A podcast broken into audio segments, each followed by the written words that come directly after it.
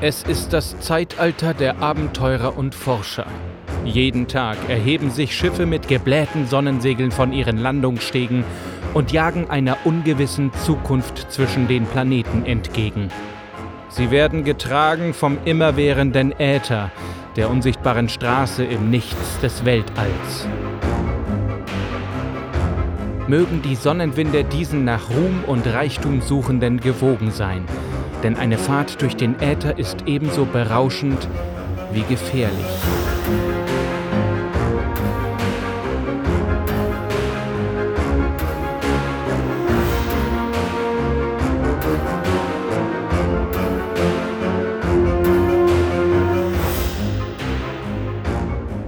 Die Steampunk-Chroniken. Episode 6 Ruf der Sterne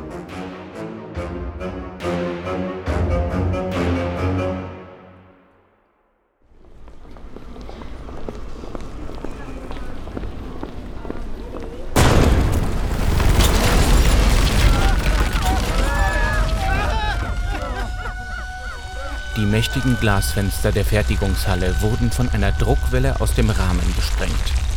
Ein Feuerball breitete sich im Zentrum des Backsteingebäudes aus. Flammenspeere fauchten in die mittägliche Sommerhitze.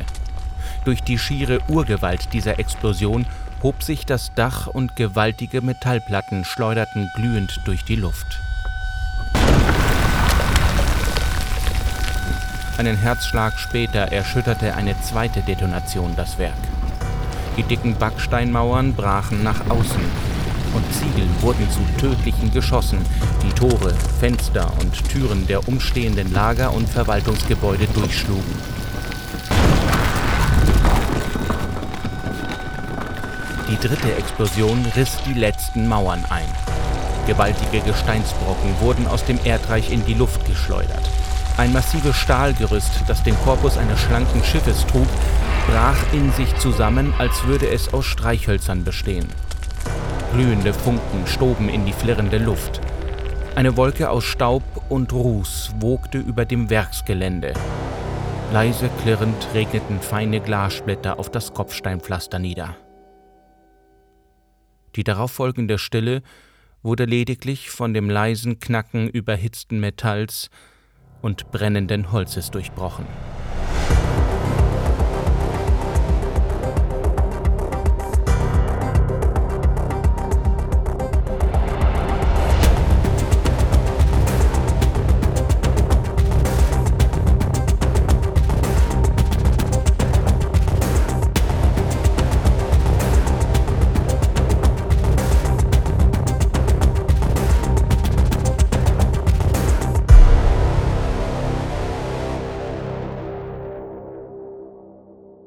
Feuerwehr, Lazarettkutschen, Journalisten und Schaulustige versperrten die Straße zu der Werkshalle. Über alle Köpfe hinweg sah Annabelle den gen Himmel ragenden Rammsporn des Schiffes. Ruß überzog seine Außenhaut.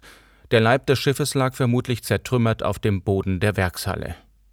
Ein Schauer rann ihr über den Rücken. Ihr Maschinenkörper konnte weder Hitze noch Kälte wahrnehmen. Dennoch sendete ihre menschliche Seele diesen Impuls durch ihre Glieder. Instinktiv zog sie die Schultern hoch und rieb sich die Arme. Eine Hand berührte sie an der Schulter. Oh, äh, Miss Talleyrand, Mr. Haley erwartet Sie bereits. Annabelle drehte sich um. Ihr Blick begegnete dem Sergeant Masters. Blankes Entsetzen stand in die Züge des blassen Mannes geschrieben. Sie senkte den Kopf und nickte. Ist Madame Saida schon anwesend? fragte Annabelle, während sie ihm folgte. Masters deutete ein Nicken an. Er führte Annabelle zu einem prunkvollen Gebäude, dessen Front zur Themse zeigte. Die Schäden an den verputzten Außenwänden zeugten von der Gewalt der Explosion. Annabels Blick glitt an dem imposanten Bau hinauf. Ein Schmiedeeisenbalkon im ersten Stock überragte, von wuchtigen Säulen getragen, die gesamte Front. Die breite Freitreppe führte zu kunstvoll bleiverglasten Türen. Auf einem Marmorschild konnte man das Firmenlogo erkennen. Hier saß die Verwaltung der Luftschiffwerft Erhard und Fock. Wortlos erklomm Annabelle die Stufen. Unter ihren Stiefeln knirschten Steinchen und Glassplitter. Eine Krankenschwester im dunklen Kleid und Häubchen kümmerte sich im Foyer um die verwundeten Personen. Annabelle schenkte ihnen wenig Aufmerksamkeit. Ihr Hauptaugenmerk galt den gerahmten Werbeplakaten der Werft. Die Druckwelle hatte viele von ihnen von den Wänden gefegt, die nun auf dem Boden lagen. Bilder des neuen Schifftyps. Annabelle blieb stehen und kniete nieder. Neugierig hob sie zwei Plakate auf und betrachtete den verzierten, schlanken Rumpf des neuen Ätherschiff-Modells. Bisher beschränkte sich die Werft lediglich auf heliumbetriebene Starrluftschiffe. Seit Annabelle zum ersten Mal von dem Konzept des Himmelsseglers in der Zeitung gelesen hatte, grübelte sie über die Technik hinter diesem Wunderwerk. Anhand der im Vorfeld veröffentlichten Skizzen baute sie in Gedanken daran mit. Die Forschung an dem neuen Modell mit der eher historischen Gestaltgebung irritierte und faszinierte Annabelle zugleich. Mit einer Art metallenem Wikingerschiff in die Luft zu schweben, erschien ihr unmöglich. Die Vorstellung, damit die Wolken zu den Sternen zu durchbrechen, wirkte noch weniger real. Sie rollte die Plakate ein und tippte sich nachdenklich gegen die Stirn. Äh, Mademoiselle Talleyrand? fragte Masters dicht hinter ihr. Nervös fuhr er sich mit den Fingern durch das rote Haar. Annabelle erhob sich. Monsieur Masters, flüsterte sie, darauf bedacht, keinen zufälligen Zuhörer auf sich aufmerksam zu machen. Haben Sie sich nie die Frage gestellt, wie dieses Prinzip funktioniert und ob es für solch revolutionäre Technik nicht reichlich Neider gibt? Sie strich sich mit einer Hand den Rock glatt und klopfte den Staub und die Splitter aus Saum und Schleppe. Äh, doch, äh, durchaus. Äh, wollen Sie andeuten, dass Erhard und Fock möglicherweise ihrer Technik beraubt und damit aus dem Wettbewerb ausgebotet wurden? Annabel sah an ihm vorbei, aus der zerstörten Eingangstür. Draußen trieben Gendarme die Schaulustigen auseinander, um die Leichenwagen durchzulassen. Es wäre in jedem Fall eine einzukalkulierende Möglichkeit, Sergeant. Inspektor Haley vermutet Ähnliches. Einen Anschlag, keinen Unfall. Aber wie skrupellos müsste man sein, dafür ein Werk zu sprengen und hunderte Arbeiter zu töten? Annabel reichte dem Sergeant ihre Hand. Masters ließ gern zu, dass sie sich bei ihm unterhakte. Sind wir nicht zur Klärung hier, Sergeant Masters?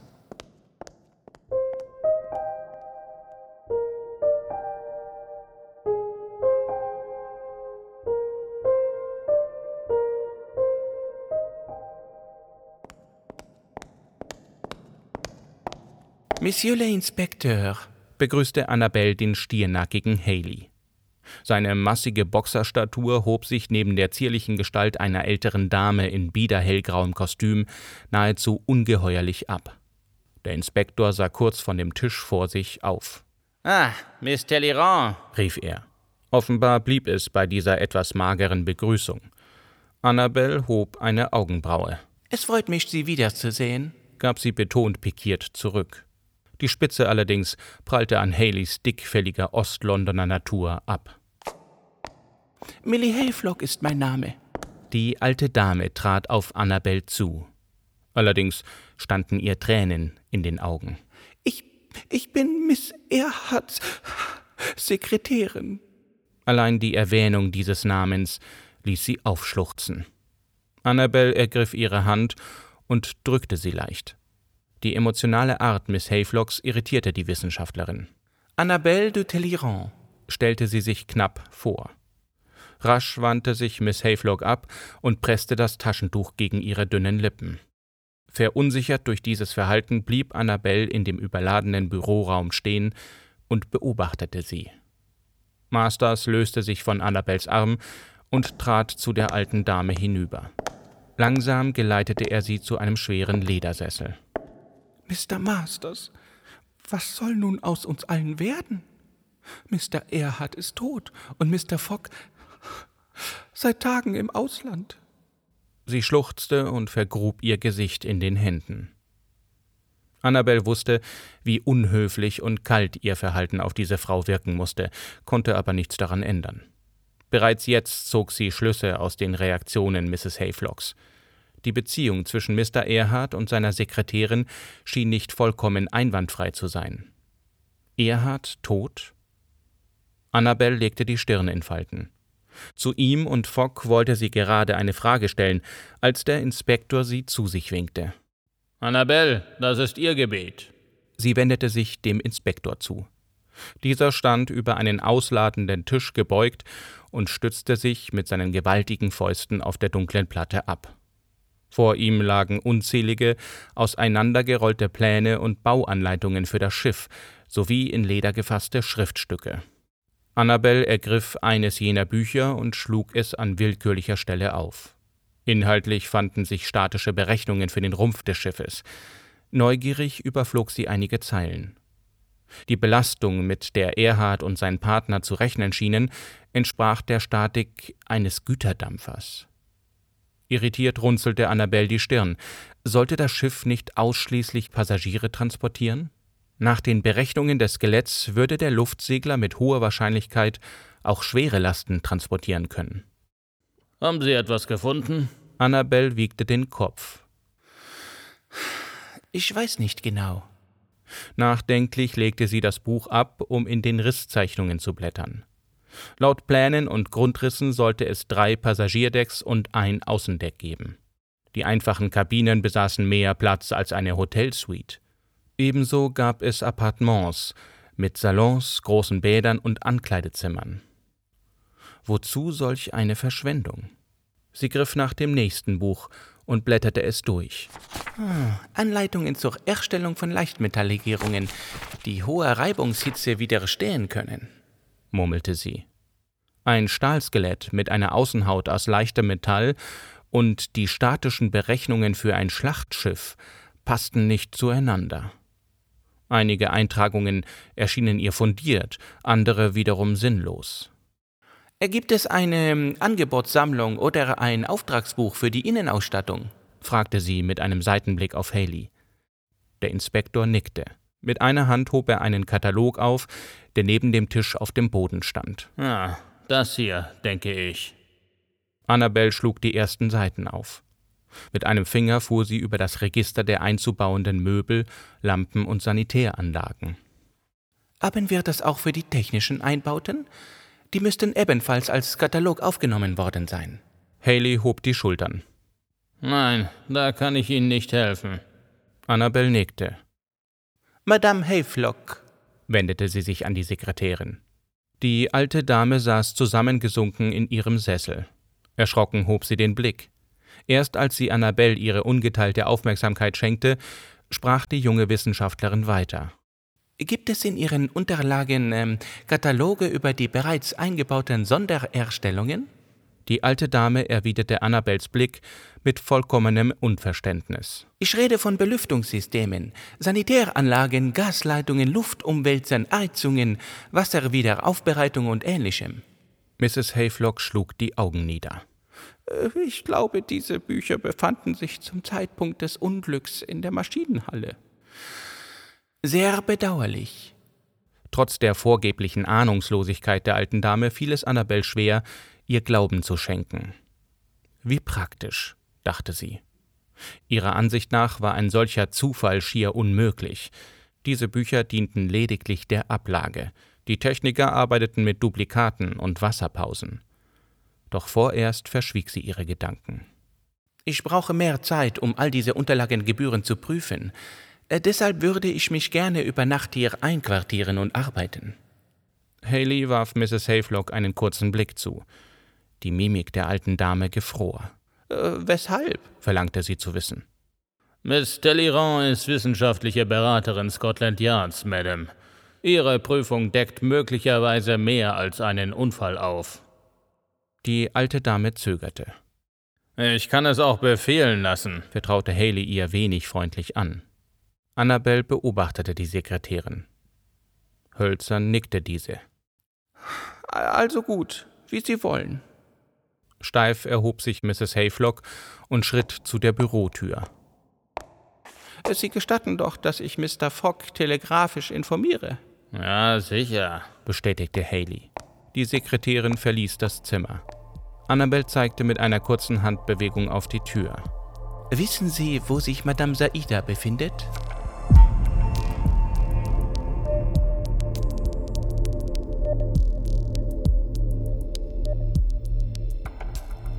Journalisten bedrängten die Polizei mit ihren Fragen, während Fotografen ihre unhandlichen Apparate abbauten.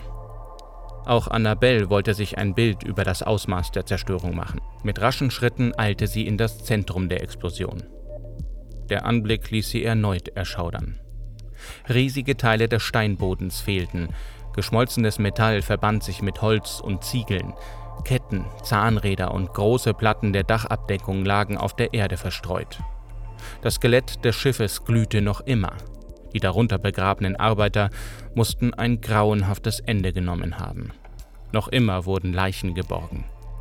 Annabelle bezweifelte, dass irgendeine Person so nah des Explosionsherdes überlebt haben konnte. Die Ausmaße der Zerstörung lagen jenseits jeder Vorstellungskraft.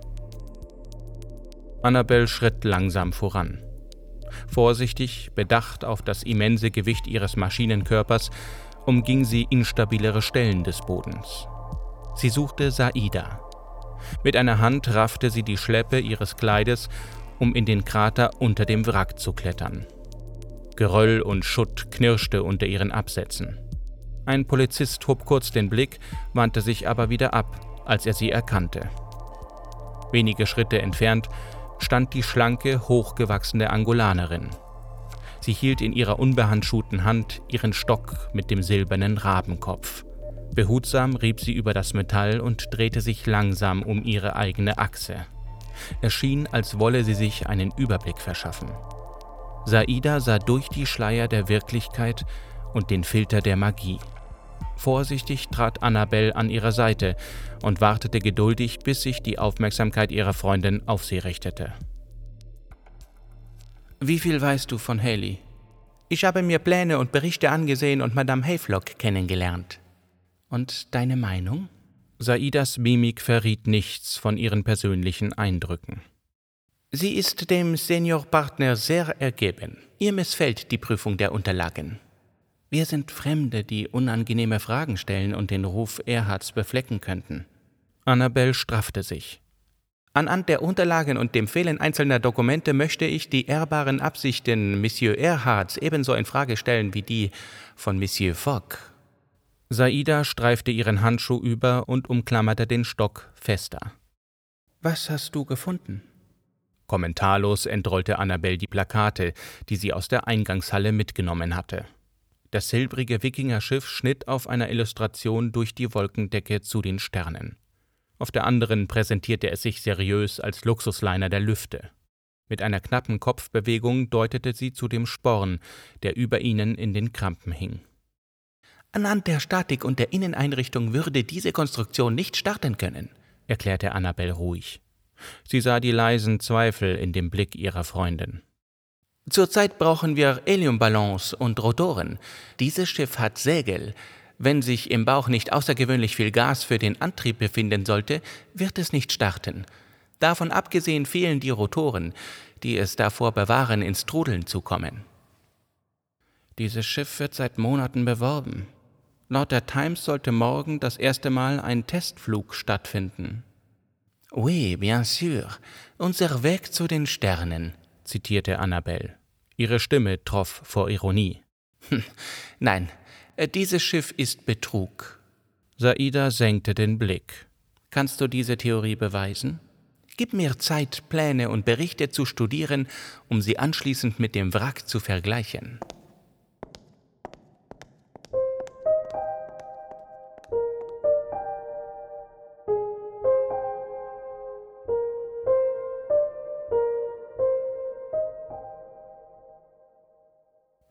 Der Verdacht des Betruges und der Veruntreuung von Forschungsgeldern verdichtete sich für Annabelle, als Haley von einem Besuch bei der Rothschild-Bank zurückkehrte. Annabelle, Sie hatten offenbar den richtigen Riecher. Annabelle hob den Blick.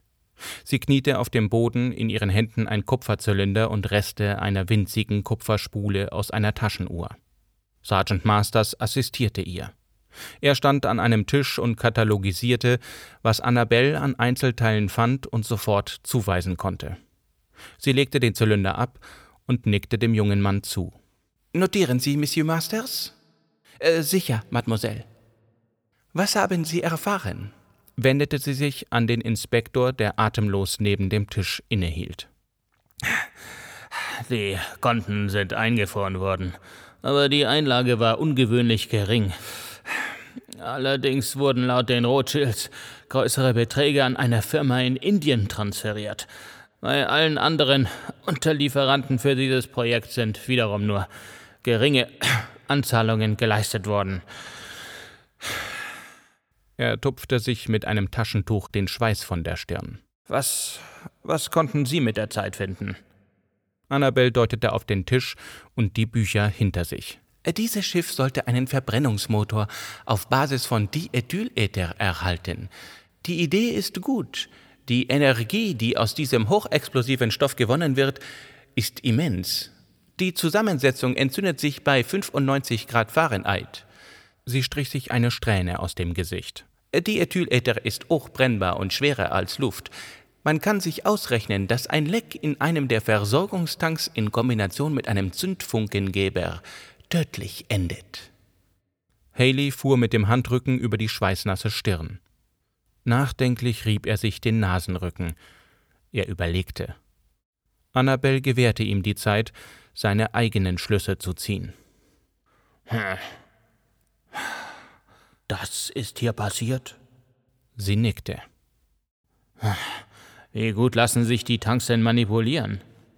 Annabel deutete auf die Kupferzylinder auf dem Tisch. Diese kleinen Spielzeuge hier hatten einen Zünder. Äh, dafür dienten wahrscheinlich billige Taschenuhren. Aus dem Schutthaufen habe ich kleine Bestandteile eines Uhrwerks herausfiltern können. Ein Zeiger, ein verschmortes Uhrblatt und eingeschmolzene Rädchen. Diese zündeten das hier. Sie hob das Kupferrohr an.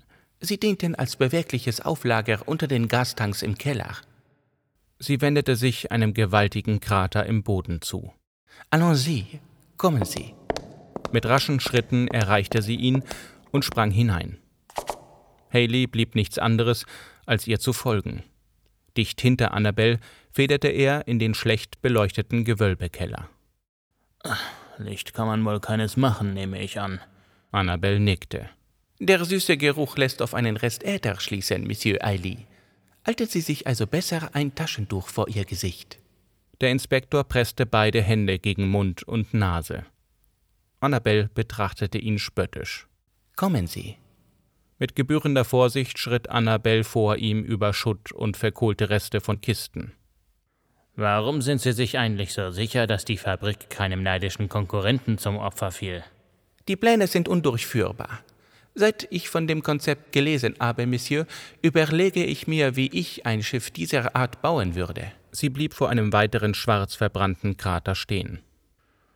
Annabel, Sie sind nicht das Maß aller Dinge. Annabel hob den Blick. Die Beleidigung prallte an ihr ab. Das weiß ich durchaus. Allerdings ist mir auch bewusst, dass die Menschen an Bord Luft zum Atmen und Wasser brauchen. Sie hob beide Hände.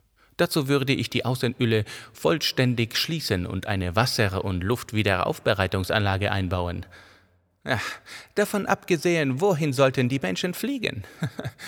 Zum Mond? Haley schwieg. Wenn Sie sich den Mond in der Sternenwarte betrachten, so können Sie nicht mehr erwarten als Staub und Steine. Wissen wir, ob wir dort atmen oder leben können? No.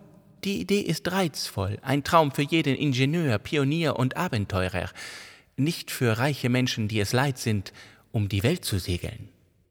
Annabel wies auf einen deformierten, zerplatzten Tank, unter dem verkohltes Holz lag.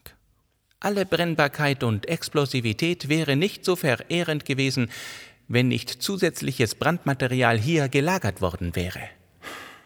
Grauenhaft. Madame Saida und Monsieur Masters haben hier unten den vollkommen zerfetzten Leib eines Menschen gefunden. Hm, der Initiator oder ein Opfer. Madame Hayflock sprach von Monsieur Erhard, der offenbar starb. Laut ihrer Aussage ging er jeden Tag für mehrere Stunden in die Fertigung, um selbst die Arbeiten zu überwachen. Erhard war der leitende Ingenieur, und er vertraute offenbar nicht einmal seinem jüngeren Partner die Geheimnisse dieser Erfindung an. Er musste fürchten, dass Fogg seine Konstruktion als Lüge enttarnt. Wo ist Mr. Fogg überhaupt? Ah, die Hayflow konnte mir nur sagen, dass er bereits seit einer Woche auf Geschäftsreise ist. In Delhi. Sicher? Fragte Annabel misstrauisch nach. Haben Ihre Männer diese Spur schon überprüfen lassen? Ja, aber sie verliert sich bereits in London. Nachdenklich wiegte Annabel den Kopf. Ah, vielleicht ist der tote Monsieur Fogg. Erwarten wir bis heute Nacht. Sicher wird Madame Ayflock weitergeben, dass ich hier bleibe. Ich rechne in jedem Fall mit Besuch. Kommen Sie allein klar? fragte Haley. Sorge klang in seinen Worten mit. Mit einem Grinsen nickte Annabel. Sie wissen doch, ich bin eine Maschine.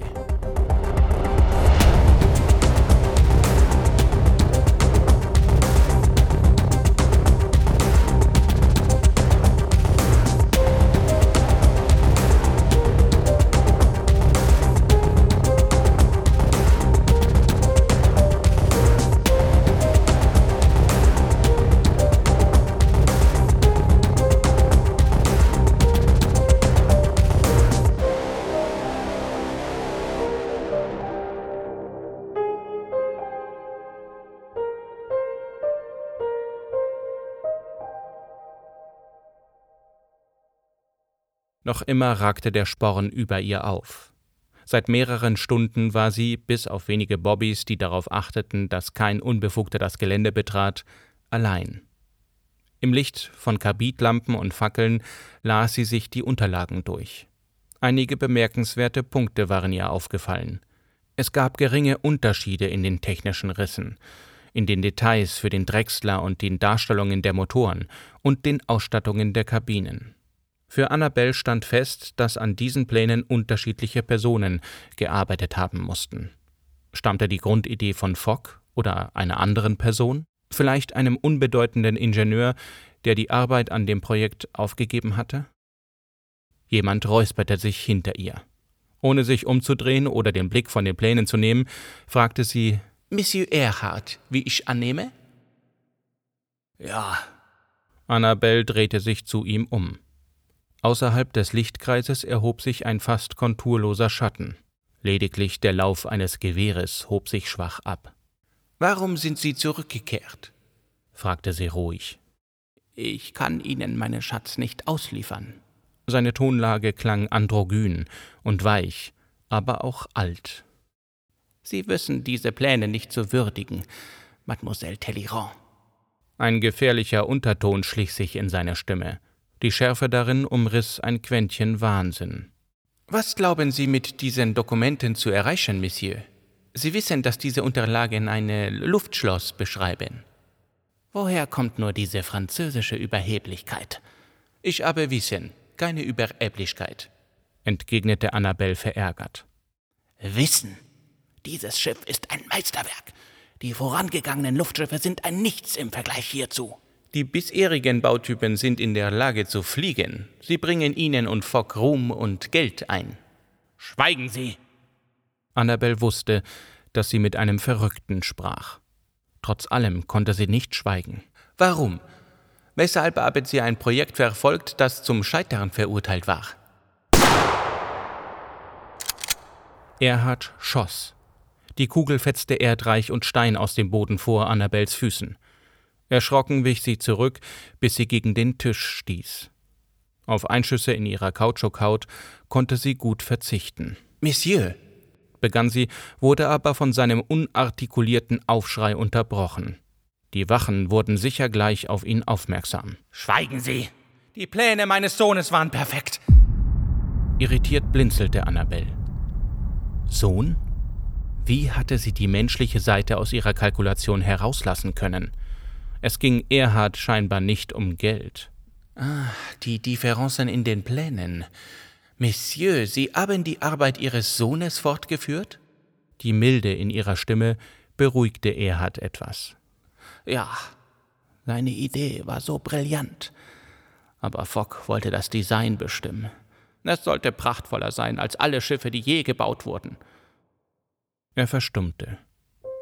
Sein heiseres Schluchzen brach durch die Stille zwischen ihnen. Fogg wollte Subventionen und schnellen Profit. Vermutlich ist er mit dem Geld geflohen. Fogg hat das Konzept meines Sohnes ad absurdum geführt. Dieses Schiff ist flugunfähig. Stein knirschte unter Erhards Schuhen. Er trat in den Lichtkreis. Sein eingefallenes, fahles Gesicht sprach von Entbehrung und Leid. Wirr hingen seine grauen Haare in die Stirn. Offenbar trug er seit Tagen den gleichen Anzug und fand keine Zeit, sich zu rasieren. Annabels Seele zog sich zusammen. Sie empfand Mitleid. Mein Sohn wurde dank Fox Habgier während eines Unfalls im Werk zu einem Krüppel. Wochen danach starb er an den Folgen. Ein Leben für ein Leben. Die zerfetzte Leiche war Fogg. Ja. Der Ingenieur sank ein Stück weit in sich zusammen. Das Mitleid in Annabelle wuchs. Sie wusste, dass es für den alten Mann keine Zukunft gab.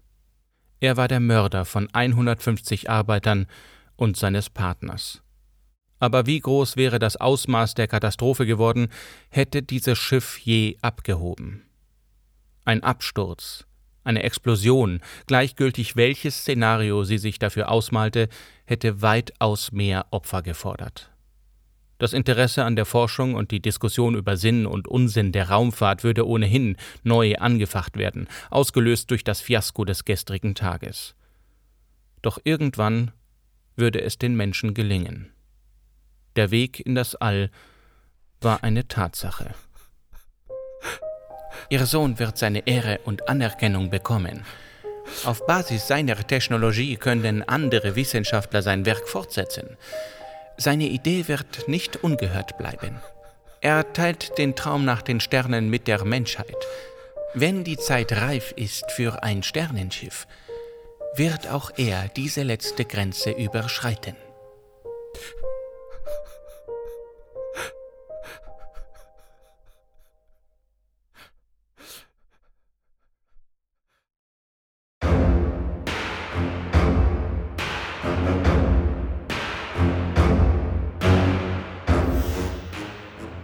Das war Ruf der Sterne von Tanja Meurer. Diese Geschichte entstammt der Anthologie Äthergarn aus der Reihe Die Steampunk-Chroniken, herausgegeben von Stefan Holzhauer. Das E-Book könnt ihr kostenlos auf www.steampunk-chroniken.de herunterladen oder als Taschenbuch kaufen. Diese Hörbuchproduktion ist unter dem Label Fabelbaum entstanden. Wenn du mich und meine Arbeit unterstützen willst, kannst du das auf patreon.com/fabelbaum tun. Jede Unterstützung ist willkommen und ermöglicht es mir, mehr Zeit in die Produktion von Fantasy, Science Fiction oder Steampunk-Hörbüchern zu investieren. Ich bin Manuel Schmidt und ich danke dir fürs Zuhören. Bis zur nächsten Geschichte.